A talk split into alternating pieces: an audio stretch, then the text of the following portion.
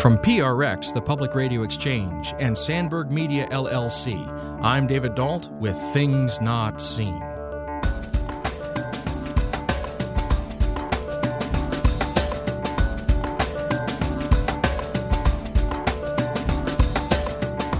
On today's show, we speak to filmmaker Martin Doblmeier. Over his 35 year career, he's made nearly three dozen films that highlight the spiritual luminaries of the 20th century, from the Buddhist Thich Nhat Hanh to Mother Teresa. Today, he talks to us about his creative process and his most recent film, Revolution of the Heart The Dorothy Day Story. Stay tuned.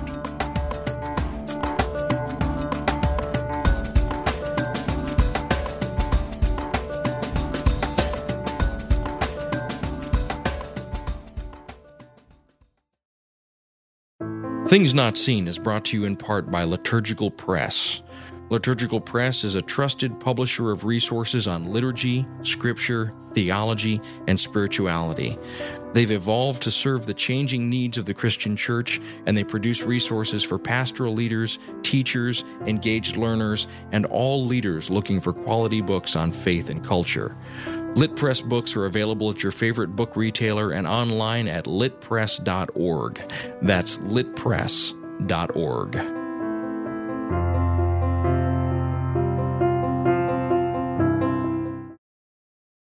This is Things Not Seen. I'm David Dault, and today we're speaking with Martin Doblmeier. Martin holds degrees in religious studies and broadcast journalism and three honorary degrees in fine arts and humane letters. And since 1984, he's produced and directed more than 30 films focused on religion, faith, and spirituality. Martin combines a lifelong interest in religion with a passion for storytelling. Over the years, he's traveled on location to more than 40 countries to profile numerous religious leaders, spiritual communities, heads of state, and Nobel laureates. His films explore how belief can lead individuals to extraordinary acts and how spirituality creates and sustains communities, and how faith is lived in extraordinary ways. Today we're going to be talking about his recent film, Revolution of the Heart The Dorothy Day Story, that is being released nationwide in March. Martin Doblmeier, welcome to Things Not Seen. Thank you for having me, David. So, I am excited to talk about this film and I'm excited to talk about your career making films. But in order for my listeners to really follow who we're talking about, we probably should begin talking about Dorothy Day and a little bit about kind of who she was and where she came from because I realize that folks may have heard the name, they may have heard about the Catholic worker movement, but they may not know much about what motivated her or what her causes were. If you were to give me three or four sentences in broad strokes about kind of who Dorothy Day was and what she meant for Catholicism in the 20th century, let's start there and then we'll go deeper. Mm-hmm. No, that's a good starting place. Dorothy Day, I think, was the most fascinating, interesting, and challenging figure of the 20th century in the world of religion, faith, and spirituality. When she died in 1980, at the age of 83, they were already writing the eulogy that said that she was the most interesting, inspiring, and important figure in the Catholic Church for the 20th century. And I think what's happened in the last many years is that she's only grown in reputation and, and expanded it even further beyond the Catholic world. She's become an iconic figure in religion well beyond her Catholic roots. So I think that's what's important. You, to, to know uh, Dorothy Day, the starting place is that uh, she is a convert to Catholicism. I think that sort of propelled her to do it, what it was that she was doing in a, in somewhat an almost reckless way. But what she did is she began starting a newspaper that's still going today. She began it in 1933, David. It's called the Catholic Worker Paper. And it was it, the purpose of it was to speak truth to power and raise up the most important political and social issues of the time. And it's still going. It's still in print now since 1933. And spinning off from that, the next dimension was someone actually asked her, You know, you're writing in these newspapers about hospitality, houses of hospitality, and you're telling people how to welcome and to be a, a, a friend to the stranger and the poor person. Where are these houses that you've created? And Dorothy Day said, Well, we've been writing about them, but we, we don't actually have any houses. And as a result of that, uh, she said, You know, this is where it's going. I'm going to instinctively follow that. And they went right out right after that, got the first house, and now here we are, years after her passing. There are 250 Catholic worker houses spread out all across America and some beyond that continue now to operate to feed the hungry, provide shelter to, to, the homeless, and and to do the very basic works of mercy that people are calling for. So she did all of that, and yet, if you want to imagine her, she is the consummate grandmother. And that's the image that I think a lot of people have of Dorothy Day. She, in fact, was the grandmother to nine grandchildren. And yet, grandma would, in fact, be you know, in the morning she would be taking care of the grandchildren, and in the afternoon she'd go out and get arrested because she was protesting how monies from the American federal government were being used to build nuclear weapons when they should have actually been used to taking care of the poor in America. So she was uh, a grandmother and an anarchist. She was a journalist. She she wraps all of it up, and there are things that seem to be rather disparate in her life, and yet in the same way she embodies the unification of all those things, and that's what I think make her makes her dynamic and interesting and a real really good story. well, that's fantastic, and so much of there to dig into. So let me just ask some follow-on questions. So we talked about the fact that she founded the Catholic Worker Movement, and I think my listeners may be familiar that within the wider Catholic Church, so you hear in Catholic Worker the word Catholic in the wider Catholic Church, they may understand that in addition to priests, there are orders like Franciscans and Carmelites and Dominicans. And so, was the Catholic worker movement something like that? Was it like the Jesuits, or was it something different within Catholicism? It, was different, uh, David, because it was totally independent.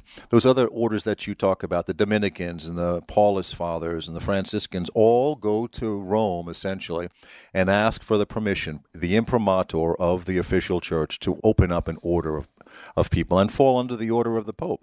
Dorothy Day did nothing of the kind. She just decided that she was going to open up this paper and start writing, calling it the Catholic Worker. She decided that she was going to open up the houses that were really needed. This is 1933 in the in the right in the teeth of the depression. 12 million people are homeless out on the streets, unemployed. And she just decides, well, the church isn't doing this. I'm going to go ahead and do this. I'm going to open up these houses and see if we can start feeding people and taking care of them. And she wants to call it Catholic. And she calls it the Catholic Worker. And it's Catholic because she believes that the Catholic Church had a social program for people that needed to be honored and recognized. And she was going to do it. And Worker because that's where her heart always was. She was out there. She, she had communist leaning. She was never a communist. She was never card carrying communist. But she was, you know, she was wrapped up like everybody else in the in the 19 teens and 20s to see that there's going to be this huge social upheaval that's going to allow people of the lowest classes to finally get a voice, to finally be able to get some sense of power and unity. And she stood right with them. And so uh, the notion of Catholic worker was both uh, problematic for some Catholic institutions who didn't like that, and yet at the same time, I think most directly spoke to what she wanted to do, which is to say the Catholic Church has a program for people in need, and we're going to be going out laboring in the fields to make sure this happens. Now, my understanding is that she flirted with communism. She she hung out with communists and anarchists when she became Catholic, and we can talk a little bit about how she came to become Catholic as we progress in the conversation. But my understanding is that when she became Catholic, she said that she found that Christianity was an even more radical approach to life than communism was. And let's just linger there for a minute. What what did she mean when she said that? That? Well, I think that her purpose was to say, look, we have we have millions and millions of people who are unemployed, underemployed, working in terrible working conditions. We have to do something about this. And that, in fact, the Catholic Church had written documents. Rerum Novarum had been out there for a while as a document that talked about, you know, the rights of workers, to, sort of responding to the Industrial Revolution and unbridled capitalism and what was going on. She wanted to be out there campaigning to say, look, actually, the church, the Catholic Church wants to speak to you. We, we have something to say to you. But she didn't necessarily feel as though it had to be done institutionally. If it could be, that would be great. But if it's not going to be done, I'm going to go ahead and do it. And for her, this there was, um, you know, there's there's commentary in the film that I think speaks accurately to the fact that there were a lot of people in the 19 teens and the early 20s who saw that capitalism had not fulfilled the great dream and that there were still so many people who were, who were really in need, and that a lot of intellectual people were leaning towards communism or at least socialism, let's call it that. And that, as a result of that, uh, she had always had that kind of inner DNA, the, the, the rights of the masses to be able to get a decent wage, to have decent employment possibilities. And so she linked those two ideas, the, you know, the Catholic principles of the Catholic people and, and the workers' rights to be able to do that. And that's, that, I think, stayed with her really throughout the course of her life. Now, the Catholic worker was not founded solely by Dorothy Day, she had a co founder. I believe his name was Peter Maurin. Yes, Peter Maurin is a really interesting character. Peter Maurin was 20 uh, some years older than Dorothy Day was at the time when this, and the, and the time was 1933 when they actually began these two efforts of the newspaper and the first houses of hospitality that they created. But Peter was this really curious character. He was older than her, uh, much older than her. He was an itinerant preacher of the Gospels, French. He came fully equipped with clothes that had been handed down to him. He he thought poverty. He he loved Lady Poverty in the same way Saint Francis did, and thought that poverty was a gift from God, not the end result of a badly lived or poorly lived life. So he convinces her that living a life of poverty and self denial is is what the gospel calls you to do. He loves the saints. He sees in the life of the saints a model for life. He says we shouldn't be, Peter Maurin teaches Dorothy Day that we shouldn't be tracking historical events by wars, which is traditionally what history is taught as, but in fact to look at some of the lives of these saints and the great things that they did. Consider them to be your markers throughout the course of history. So he was a huge influence on her initial. And, and you know, what was nice about Dorothy Day, despite the fact that the film is about, that I've done is on Dorothy Day, we give a, a nice portion in the film to, to Peter Maurin and his influence on her because she always credited Peter Maurin with seeing the world in a different way through his eyes, and that what a great influence he really was for her. Now, I have a couple more questions about Peter Maurin. So, my understanding is that at one point, at least, he had been affiliated with an order or a, a society within the Catholic Church called the Christian Brothers. Is that correct? I think he was. Yes. Yeah. Well, what's interesting to me about that is the Christian Brothers will sometimes say with some humble pride that they had exactly one priest among them, and that was their founder, Jean Baptiste de la Salle, and that everyone else is a very committed layperson. It's it's not necessarily an order that is against the hierarchy of the church, but they're very proudly outside of the hierarchy of the church. And I'm wondering if you, in your creation of this biography, this film biography of Dorothy Day, if you encountered some of that I don't even know what to call it, maybe anti clericalism or resistance to working with the clerical hierarchy of the church in the Catholic worker movement. Yeah, well, that's a good example about Peter Maurin. He obviously he lived a life that really was celibate. He lived a life of total poverty. His obedience was to the gospel. So, in some ways, you could say he actually lived the same life as an ordained man would have in a religious order, but chose not to go in that direction. He just just wanted to live it, live it independently, and he, he winds up for 17 years being the big influence on Dorothy Day, and she does too. She lives the same kind of life. Uh, she had she had a child when she was younger, out of she wasn't married. She had a child out of wedlock, as they would say. Uh, but other than that, she lives a rather sort of monastic-like life uh, of prayer, daily prayer on a regular. You know, she's praying the rosary and and living what uh, you know a religious order's life would be like. At, at the same time, there's never been any conversation about her becoming starting a religious order. I know that there was people who suggested that she might start her own religious order, but that was not going to be part of Dorothy Day's way. She she saw a different direction and a different possibility for herself. In some ways, it's a very American story when you think about it. I mean, she's going to go her own way and do her own thing, and the heck with what everybody else is thinking. I'm, but I am going to call this thing Catholic.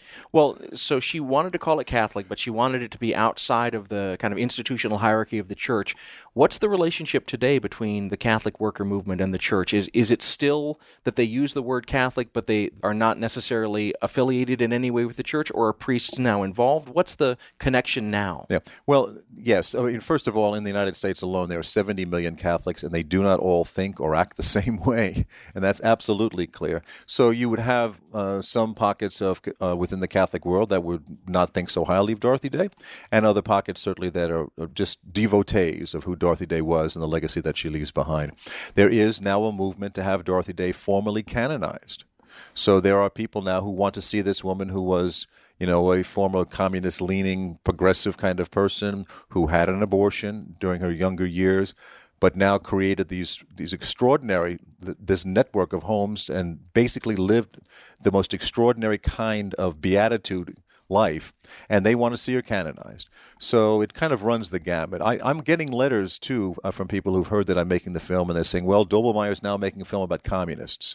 That's his thing now," and uh, it's you, you know you, you can sense that even during her own life the kind of pushback that she probably received. But the Catholic Church now, you know, what's interesting is that, you know, give, give, it a little bit of time and so many more people come around. And now from a distance, people look back at her and think, you know, maybe she was the prophet in our midst and we should have listened more carefully. So you mentioned that there's a movement right now to canonize her, to recognize her as a saint. Was that something that she aspired to? Did she want to be a saint? I think towards the end of her life, if you see some of the writings and you and you hear how people reacted to her, they were already calling her a saint when she was late in her seventies, and she's famously uh, supposed to have said, "You know, don't call me a saint. I don't want to be dismissed that easily." Whether she actually said that, I don't know. It's been reported that she said that, but uh, you know, I would find it hard to believe that she didn't really want to become a saint because she honored and revered the saints, studied their lives, tried to emulate them. So I, I think it's only fair that she gets her own time. If you're just joining us, this is Things Not Seen. I'm David Dault. We're speaking today with filmmaker Martin Doblmeier. We're talking about his recent film made with Journey Films called Revolution of the Heart, the Dorothy Day story. We'll be back in a moment. Things Not Seen is made possible in part through the generosity of our Patreon supporters. If you'd like to join them, please go to patreon.com slash notseenradio. That's P-A-T-R-E-O-N dot com slash notseenradio. Thank you.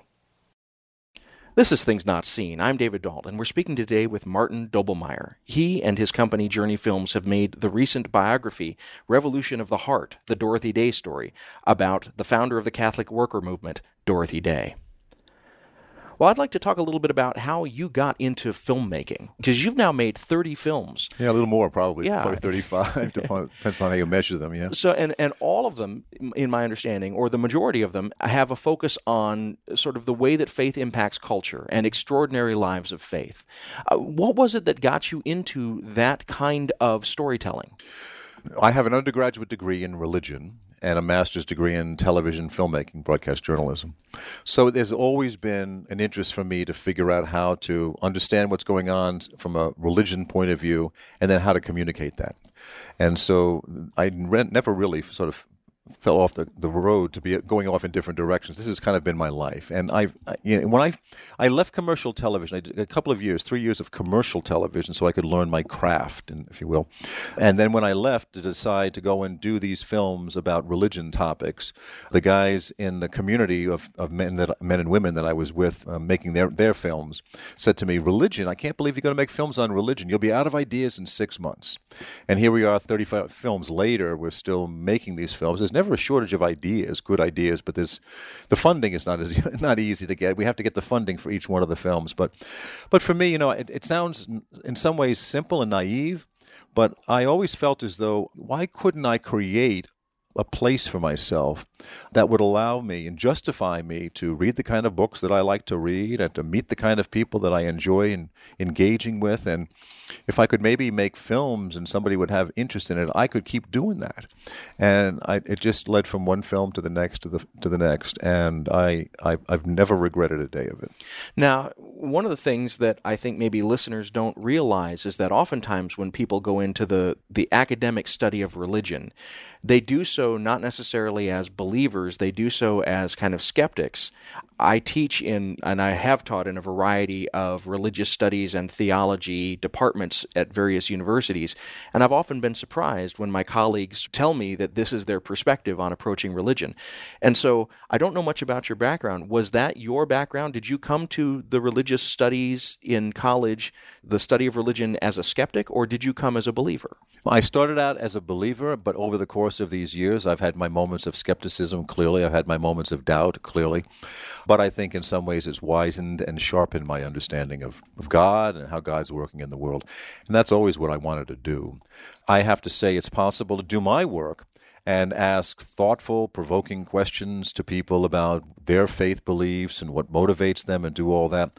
I don't think in the end God's going to ask me how did I do a good job asking the questions, I think in the end I'm going to be held accountable for what I did with those answers and what answers I came up with for myself. And so I'm always thinking like that. So it's one thing to ask the questions, it's another thing to make a decision in your own life about the path you're going to take.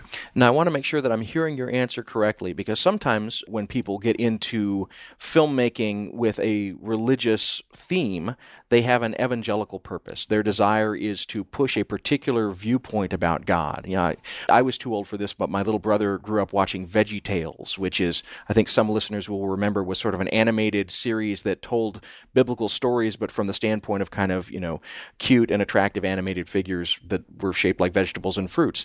But what I'm hearing in your, in your answer is that you did not have you did not have a desire to push a particular view of religion when you made these films. Instead, if I'm hearing you correctly, your desire was to listen to the viewpoint and the world experience of the person that was on the other end of the camera. Have I heard that correctly? Yeah, that's right, David. I, to me, um, what I really wanted to do is to get a, a, deeper understanding of how to ask the questions. Mm. And but I also have to say it was not just of other people.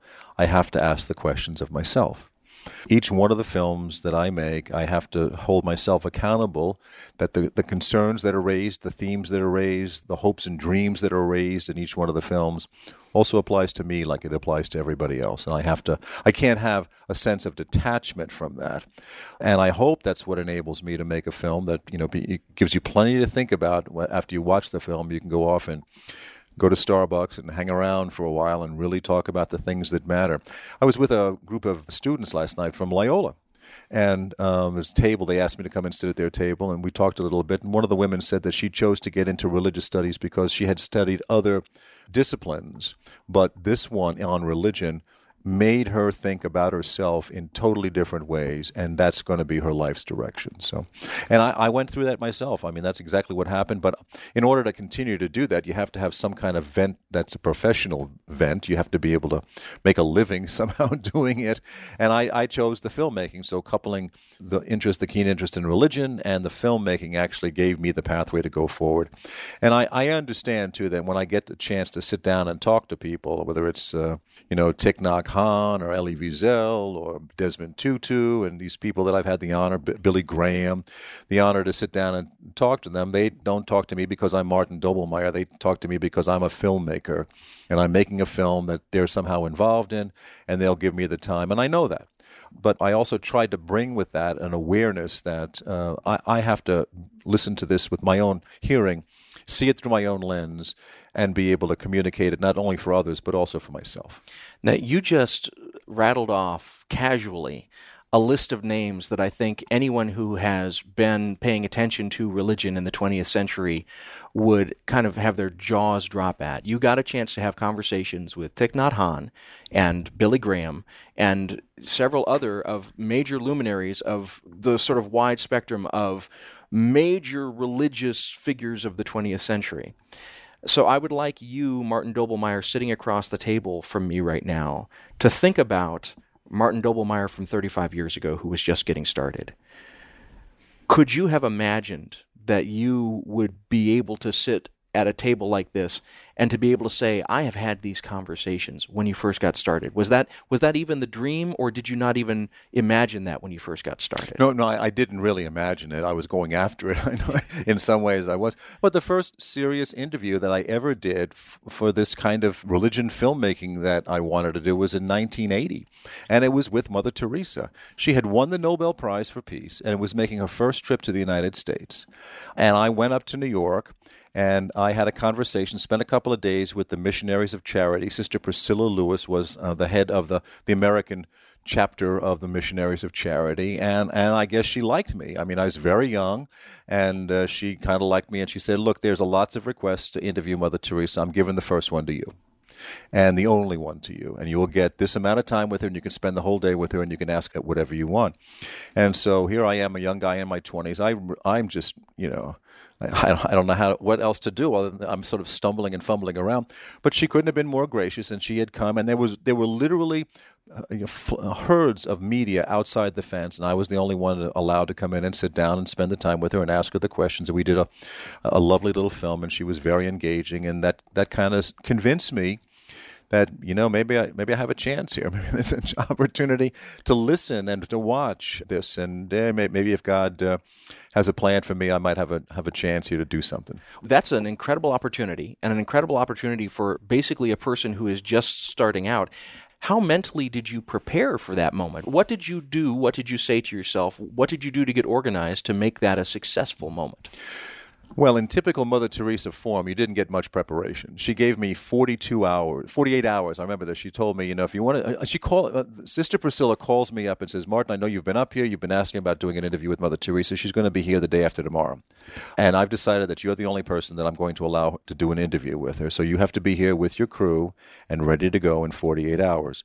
And I said, well, I, ha- I haven't got the crew ready. I have to, pull. Martin, if God wants this to happen, you will be here. And 48 hours later, I was there with a crew and we were able to do it, and, and, and I thought uh, she was she was great and gracious, and left me with a memory and, and a conviction that every once in a while you get these opportunities, and if you can take it, if you if you see it as a sign for what might be possible later on down in your life, then do it and go. And she wrote me this wonderful letter afterwards. I still have that says, "I wish Martin all of the very best as he begins on the, on this path." And so, some way, she kind of like she gave me her blessing to go forward. If you're just joining us, this is Things Not Seen. I'm David Dault. We're speaking today with Martin Doblmeier. He's a filmmaker with a 35 year history of making films. We're talking about his recent film, Revolution of the Heart The Dorothy Day Story. So, when you are preparing to make a film, and I notice that when I read the sort of biography blurbs that we get in preparation for these kind of interviews, it very specifically lists you as a storyteller and I love that description. And so I'd like to ask you because I'm aware that, for example, in 2006, there was a film about Dorothy Day that was made that's called Dorothy Day Don't Call Me a Saint. I guess what I'm trying to say is there's already been stories about Dorothy Day told. And so when you begin the process of a new film, what do you go through in your mind to say, how is it that I want to tell this story, approach this story, find the beats of this story so that it is different from or original to or inspiring for the kind of goals that you want for your audience? What's your mental process like for that? Well, I, I try not to be intimidated if anybody else has actually tried to do something. About half the time, I won't watch something that's already been done by somebody else just because I don't want to feel as though I'm sort of stepping on their territory. The woman who made that film that you mentioned is Claudia Larson. She's out in Los Angeles, and I had conversations with Claudia. She's just a she's a great gal, and uh, and she gave me her blessing to go ahead and make the film. But I have made now 35 films, and I thought I could handle it and try and get some kind of a film made. And and I saw this film on uh, Dorothy Day as part of a series. We're in the midst of a, of a, a series now called Prophetic Voices that include four I think, really luminaries of the 20th century. So the first one was on the great public theologian Reinhold Niebuhr. Second one was on the African American theologian Howard Thurman, who was such a great influence on Martin Luther King Jr. and the entire civil rights movement. Third one now is on Dorothy Day, and the last one will be on Rabbi Abraham Heschel. So taken together, they actually give us a sort of a spectrum of faith and personalities. And you know, you ask how do I how do I approach it? Well, in this particular case, a Dorothy Day film, I'm trying to make it in some ways having some of the similar rhythms and beats of the other films, so that there's a sense that all four of them have continuity to them, and yet at the same time try to make them different.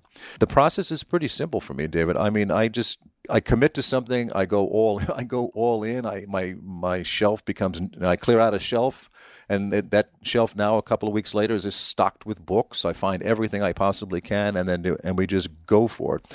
Each one of the films that I do, I, I probably have some starting place already in my mind that I've you know I've come across things. We have lots of people that we've dealt with over the years. I can have some initial meetings with and think. Fundamentally, I think that I have to be able to accumulate in my own mind the basics of the story arc, and then be rather clear when I sit down and start to do interviews with people how their commentary is going to help me navigate through the story arc. And yet at the same time, I have to always be open to the surprises that will come. Inevitably, they do. So, for listeners that may not have thought about how stories get put together, the terminology that we're using, story arc and story beats, a very basic example of story beats would be, and you've probably heard this boy meets girl, boy loses girl, boy gets girl back. happy ending. So those are story beats. Those are sort of moments where you can say the story has a, a, momentum in a direction and then it turns in a new direction until it hits another turning point. And you mentioned that these four films, which are about Niebuhr and are going to move through the story of Abraham Joshua Heschel, that they have some similarities in terms of those story beats. And if you're comfortable sharing what you think of as those story beats, I would love to hear kind of how you see each of these four films. What are their turning points? Mm-hmm. Well, in, in some ways, the turning points are always the moments of conversion. Uh, when a light goes off for that person and that their life then becomes changed. And so for Dorothy Day, who is raised in a family that never went to church. There was very little religion at all in her family, Dorothy Day, and yet she always admitted that she felt that God was haunting her. That's the that's the phrase that she uses, and I love that phrase. You know, God was always haunting me. There's sort of a tone to that that says God is always around, and and I can accept it or not, but God God doesn't change. God's always there. Eugene O'Neill introduced Dorothy Day to the, uh, Victor- the uh, later Victorian poem of The Hound of Heaven, which becomes this real sort of epic tale for, for Dorothy Day about how God you can turn away from God, but God is still always hounding after you, haunting you like a like a hound would, and you, you, you're eventually probably going to weigh you down. And that whole notion of the turns in her life that sort of brought her into the direction that she wanted to go into, that was a clear turning point for her. And and I mean, you can look at other turning points too for people like. Uh, Howard Thurman, who's just a great unsung character of the of the civil rights movement, and and he's made decisions too that uh, you you see that these turning points for him and how he's going to go and live, live his life in a different way, and that's fundamentally what I'm always looking for. You know, the opportunity that we kind of have a sense of where we want to go, each one of us, but we need opportunities that reinforce us and markers in our lives that say, you know, this is confirming what it is I think I need to be doing, and I'll, uh, it given me sort of a renewed energy now to keep going on it. And you also mentioned that you always want to be you you have a sense of kind of how the story is going to go, but you always want to be open to the surprises that you might discover along the way. What are some examples of, of surprises that either in the in this film Revolution of the Heart about Dorothy Day or other films that you've made when have you gone into a story and been surprised that it has gone in a, in a direction that you haven't expected? There's always a surprise somewhere, and I think the ho- the whole notion for the Dorothy Day story, one of the things that really surprises me, and I didn't know this, and uh, people oh, people always ask, well, what surprised you when you were making this film? The thing, the big surprise for me, was that Dorothy Day in uh, the 19 teens, 1917, is out on the streets campaigning for women's rights to vote. So she was a classic public suffragette out there campaigning for. And she gets beaten as a result of it, gets put in jail. They thought her back was broken. She really got beaten to a pulp at the Occoquan prison uh, just outside Washington, D.C. And strangely enough, she gets they release Dorothy Day and, and the other women during that particular f- form of protest after about three weeks. She was in about 20 days in total. And then, uh, for reasons nobody seems to know, she winds she never throughout the course of her life ever voted. No reason for it. I asked the granddaughters, well, how's this possible? And they, they sort of sort of back off a little bit. They're not quite sure how to answer it. I mean, they you hear that uh, you know fundamentally Dorothy Day was an anarchist, always speaking to the established inst- institution of the United States, and and how can you now speak against it and at the same time go out and vote? That was kind of the the way she behaved. But you know, there's always these elements within the film that all of a sudden tell you, no, I have to give a little bit more time to that in the film. I have to I have to people will be moved by that or people will be surprised by that like I was. And so we give it a little bit more time in the film to talk about that. But I think it's a really it's an interesting twist in a life of a woman who's who's so politically and socially active and yet at the same time won't go into the voting booth and cast a vote. You mentioned asking her descendants about this, her granddaughters, and you say they kind of backed away now that you are on the far side of gathering information and telling the story, would you feel that you could venture to imagine why she would fight for the rights to vote but then choose not to vote herself? Or is that something that you also would be hesitant to try and answer? Well, well, I can't answer with any kind of definitive response, but the speculation that she may have voted in local elections. Uh, she makes a distinction, David, between she refuses to pay federal taxes. Throughout the course of her life, she does not pay her taxes. She and Donald Trump have this very thing in common, publicly defiant about not paying their taxes. And at one point, the federal government tells her that you owe about $300,000. And she defiantly says, Well, why don't you give a closer calculation to see how much I owe, and I won't pay it. And she doesn't. But she did pay her local community taxes because she felt an obligation to reimburse the people who were paying for the fire department and the police department and the local municipal services that she was receiving. So she makes a big distinction between federal taxes, which she's fearful will go towards the war machine, and to local taxes. Uh, and she may have made that same kind of distinction in terms of voting too. She didn't. She did not vote in uh, federal elections. We, that's absolutely true. Whether or not she actually voted in local community elections seems to be unclear. But uh, her grandchildren, uh, very intelligent, both women that I spoke to in the film, not really a good response as to why. They just don't seem to know, other than the fact that she was fundamentally an anarchist. And so you can't be speaking this kind of truth to power and then participating in the system. What's clear is that she just did not vote.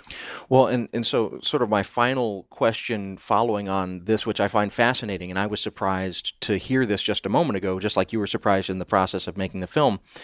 How are decisions made in the Catholic worker houses? Are they do they put decisions to a vote? Is it more a consensus model? you you keep describing her as an anarchist. I'm trying to see because eventually somebody's got to wash the dishes. Somebody's got to make sure that you know the clothes get cleaned. And that's a great question because the truth of the matter is they proudly will tell you that each ca- each house is free to govern itself and take care of itself and regulate itself however way it chooses. The Catholic worker houses are not franchises. They don't have a common logo or they don't have a common, uh, you know, uh, rule of laws that they have to adhere to. They have principles that they all want to adhere to. That they're, that they're here first to, to, sort of live the life of Christ, uh, to be available in terms of living the Beatitudes.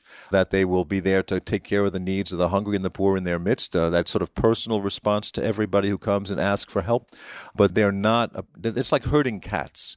They just don't really have. Uh, they don't care to have a really solid organizational, institutionalized structure. That's just the way they are. So they'll all make decisions locally about who's doing the dishes and who's cleaning up and who's going off to get some.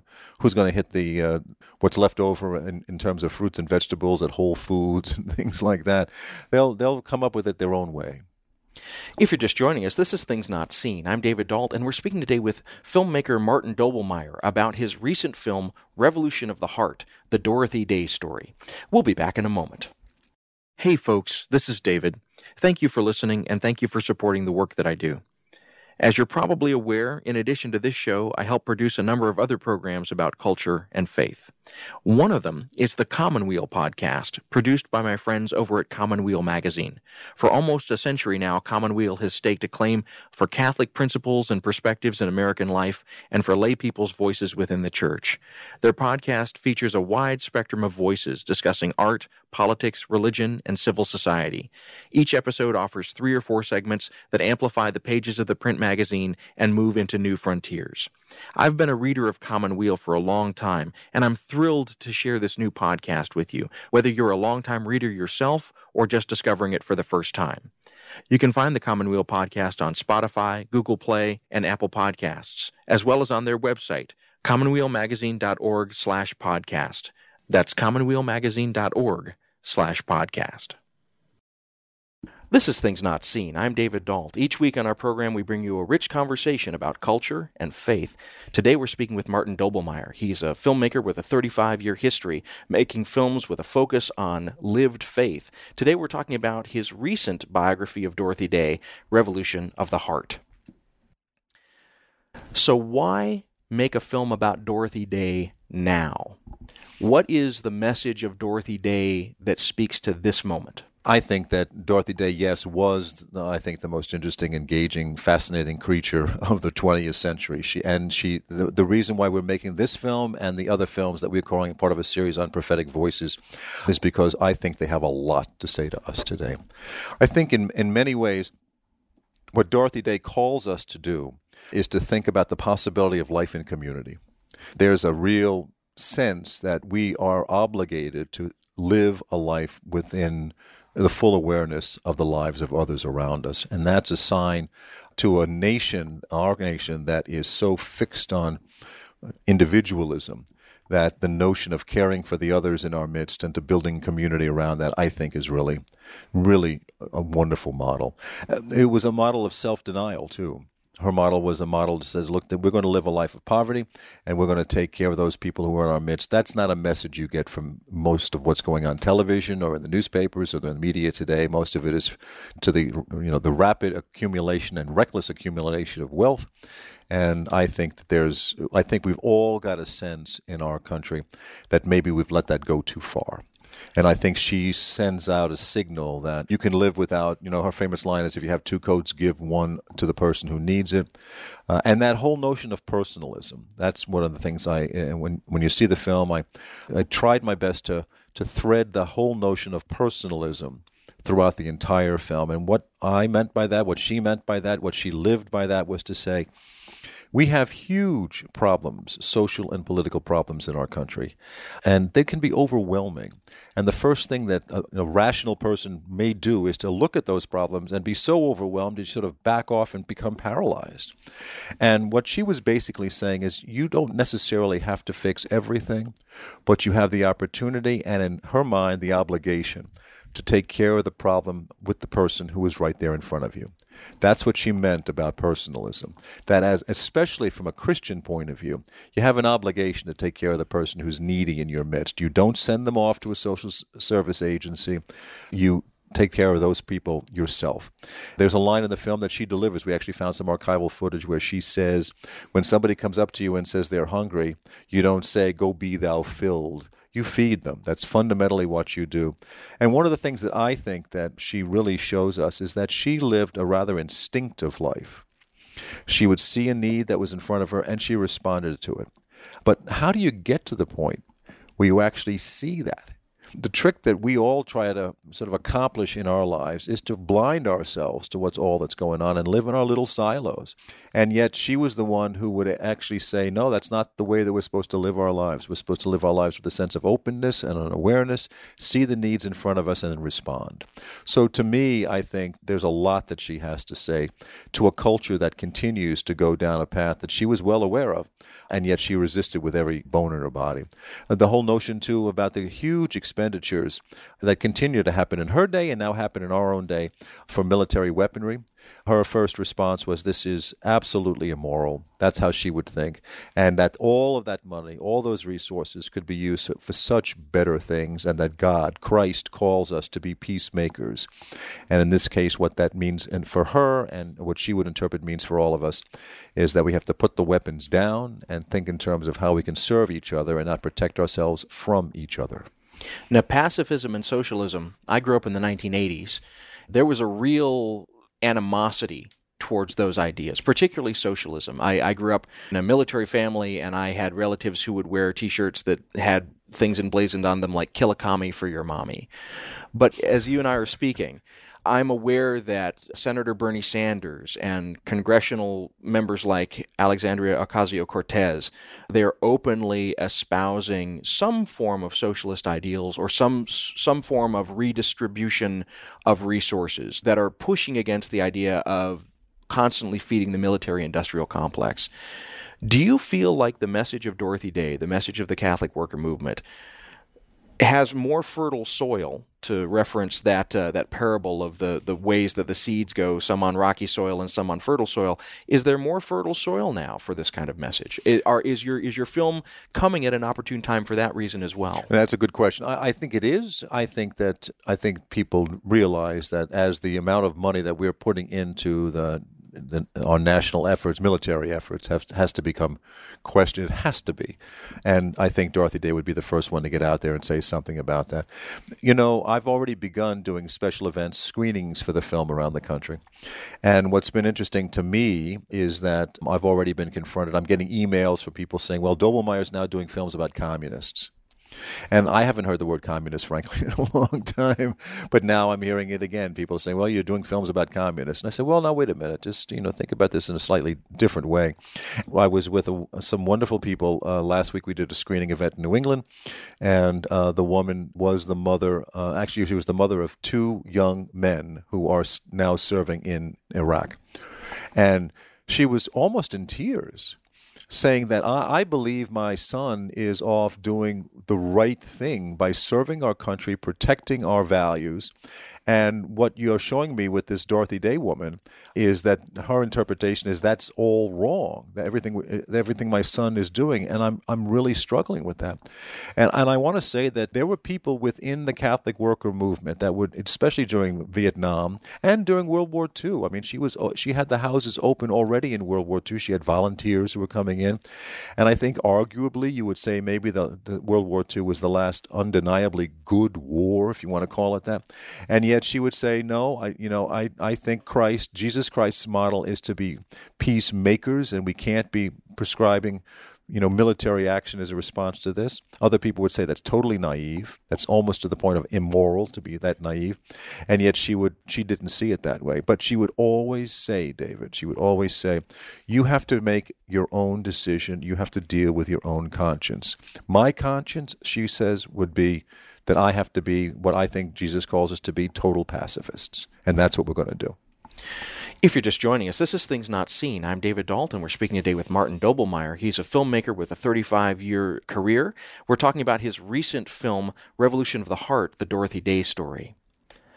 You mentioned earlier in our conversation that this was one of four films that you've made with a theme called prophetic voices.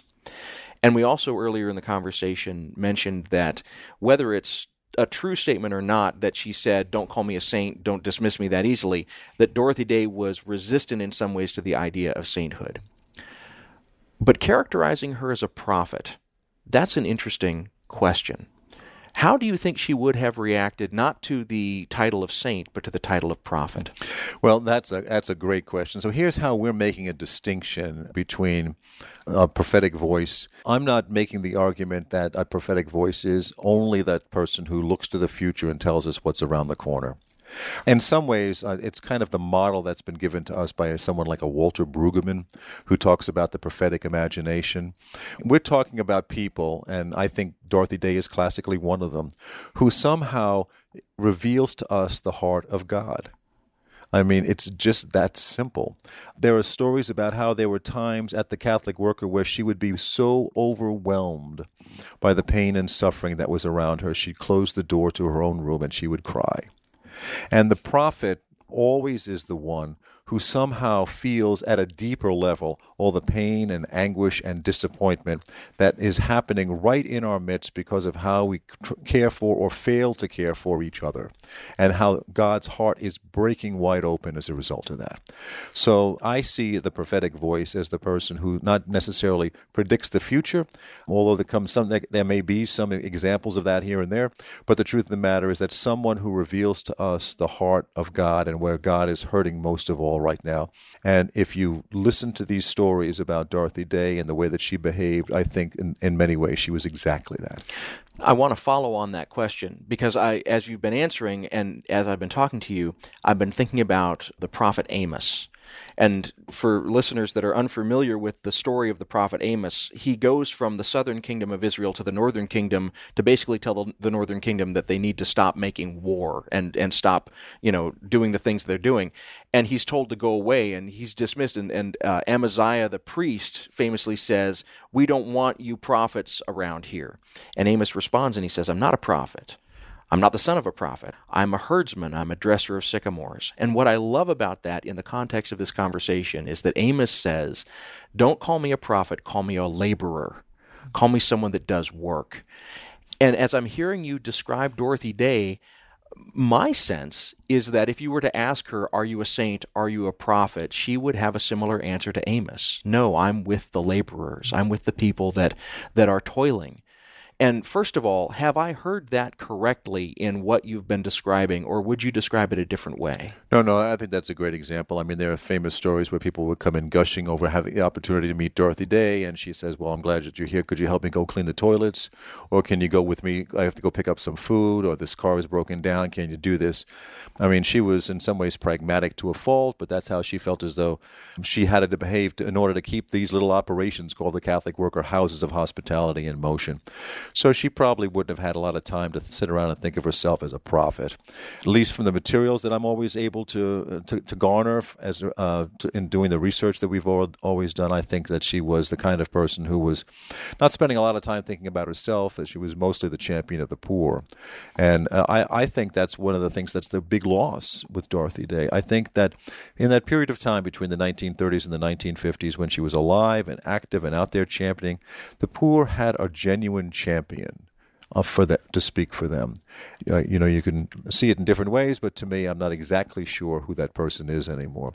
When I did the film on Reinhold Niebuhr, who was the great American public theologian of the last century, I was asking every night who were some of the public theologians in our day and age. And it was really interesting to see very intelligent, very educated people come to these events that we were having, and they were looking to each other, thinking, "Well, uh, who is the who is the public theologians of our day?" And they'd stammer around, and maybe they'd mention William Barber. His name came up occasionally. Jim Wallis who you know, Jim Wallis from Sojourners, his name came up occasionally. Uh, Eric Dyson came up once or twice, but there was clearly nobody and there certainly weren't a number of people who they would identify as the public prophets, uh, the, the, the public theologians of our day. And I think in some ways we there's reasons for that, but I think we really we really miss them, and we're we're the losers for not having them. You mentioned that when you're trying to think about how to approach the creation of a biography like this, you look for certain story points. And one story point that you talked about that is always important to tell is that moment of conversion. And so, what we're talking about when we're talking about good storytelling is we're talking about capturing change and those moments of change and making them real for viewers and for the audience to experience to some extent what that change must have felt like. But now I'm going to turn the camera around a little bit and ask as you are making these stories, as you have been creating this story about Dorothy Day, for example, maybe after 35 films you have a distance from it and it doesn't change you anymore but i'm betting that i'm wrong in saying that and that maybe you had a moment or two where you found yourself changed by what you were discovering in the process of mm-hmm. telling this story well you want a true confession i'll give you one the truth of the matter is that i i'm on a on a ridiculous personal schedule right now. I mean, I'm I'm I'm uh, doing special events all across the country. My travel schedule is is unhealthy and just ridiculous at the least. And at the same time, every free minute that I have, I'm arcing out and writing the script for the next film that's going to be finished on Abraham Heschel. And I made the decision a number of weeks ago that when I finish this fourth film on Abraham Heschel, having done now Niebuhr and Thurman and Dorothy Day, and then finally finishing Abraham Heschel, I'm going to stop. I'm going to stop for a little while because I have to get my own soul back together again. It's actually possible, David, to spend an enormous amount of time reading and consuming material, studying the lives of other people, and feeling as though you've put yourself at risk too. I'm just deciding that I'm going to take a little break from it, and I and I have to go and get my own spiritual head back in order. Not because I feel I've I've, I've fallen off the wagon or some other kind of thing, but I, I just need uh, some personal spiritual renewal. I've been humbled by making the, the Dorothy Day film. Uh, she has challenged me to see whether or not I can live my life uh, uh, in, in terms of faith with the same kind of conviction and intensity and focus as she did, and I'm not sure sure I do. I think most of us most of us uh, who even dare to say we live lives of faith would say that we make a lot of compromises over the course of that, that life. And as we go along and the more comfortable we become, we can even make more and more compromises. Well, the, well, the truth of the matter is, I think you look at a model of Dorothy Day and you wonder how she was able to do it with so few compromises that she lived. Well, I have to take that as a model too. So I think probably what will happen for me at the end of the last film that we're doing in the sequence on, on Abraham Heschel is I'm going to I'm going to take some time to do a little spiritual renewing for myself. I've I've taken a sabbatical. You know, professors take sabbaticals, they'll go away for six months or a year. And generally, that's to travel to Italy or to sort of vacation or some other kind of way. I'm going to take a, you know, I'm going to take some Sabbath time. I'm going to really stop and select a handful of readings that I hope will be really enriching for me and think about how I'm going to sort of enter this next phase of my life with a lot more sense of that I've I've gotten I've gotten myself a little bit restabilized. I'm 69 years old. I've been doing this for a long time. I just need to I just need to sort of do a little corrective measure for myself. What I hear you saying in that is that you have discovered a need for both physical and spiritual self-care as we're coming to the conclusion of our conversation, you have had the chance to look at those who have engaged in a variety of approaches to the spiritual life. Why is it so hard in our culture to care for ourselves physically and spiritually? Well, I did a film before I started this series of films on the biographical field that we call the prophetic voices. I did a film, major film, two hour film on chaplains so I spent a lot of time with military chaplains and police chaplains, prison chaplains, hospital chaplains, and and certainly you hear again and again and again the thing that uh, they're really good at caring for everybody else's spiritual issues, but they oftentimes run themselves into the ground and don't take, take care of themselves. So that's always been working on the back of my mind about that kind of ability to do good things for so long that you actually start to do some kind of destructive things to yourself. And you have I think you do have to be careful for that. That's what I'm intending on doing, taking a little bit of time and sort of I'm really looking forward to it actually to be honest with you to to stop a little bit and sort of change the rhythms and the patterns of my life for a while and to see whether or not how, how I can uh, sort of sit back honestly and objectively and accumulate what it is that I've been blessed to be able to do over these last years and see what it all adds up to. We've been talking about your film about Dorothy Day, Revolution of the Heart. If listeners are interested in seeing that film, how would they go about getting a chance to see it? Well, it's going to start airing nationally on uh, public television March 6th for Women's History Month. So I'm thrilled that we have a film about a committed person of faith as an example of an American story on a woman's story on on public television. So that's a that's a great opportunity, and we'll have all kinds of information about the film available on our website. It's journeyfilms.com, and we have educational material. A lot of people ask us how can we use your films in the classroom, in seminaries, in congregations, and teach and use them in that way. And then we've created all this educational material for this film too, Dorothy Day, but also too for Howard Thurman and for Reinhold Niebuhr. It's all there. So we, we encourage people to use it and to comment. Uh, they can send comments about what's working for them and what we might have missed, what we didn't do a good job with. We're always open to hearing that. Well, Martin Doblmeier, I am so thankful to learn more about the amazing life of Dorothy Day through your work. But I'm also just so struck that you made the decision when you were a younger person to try and become a storyteller that would lift up what is really and truly good about lives of faith and to showcase them for others. Thank you so much for making that choice all those years ago, but thank you especially for taking the time to talk about that with me and my listeners today. It's my honor to be here, David. Thank you. We've been speaking today with Martin Doblmeier. His company, Journey Films, has made over 30 films about various religious figures through the last three decades. His most recent film, which will be airing in March on PBS stations across the country, is called Revolution of the Heart The Dorothy Day Story. Things Not Seen is produced by Sandberg Media LLC. We're distributed nationally by PRX, the Public Radio Exchange. Today's show was recorded at the William Adams Studios in beautiful Hyde Park here on the south side of Chicago, Illinois. Our studios have a home courtesy of the Zygon Center for Religion and Science, part of the Lutheran School of Theology at Chicago. Neither Zygon nor LSTC are responsible for the content of this program. Our theme music is composed by Gene Kija. Our show is made possible in part by the generosity of supporters on Patreon. You can find out how to help us create great programs by going to patreon.com slash notseenradio. You can follow us on Twitter at Not Seen Radio. Visit us on Facebook and like our page to receive regular updates about the show and find out more about our guests. That's facebook.com slash things not seen radio. And you can sign up for the free podcast, listen to old shows, send us an email, and find out more about our guests if you visit us on the web at thingsnotseenradio.com. I'm David Dault, and we'll be back next week with more conversations about culture and faith. Please join us.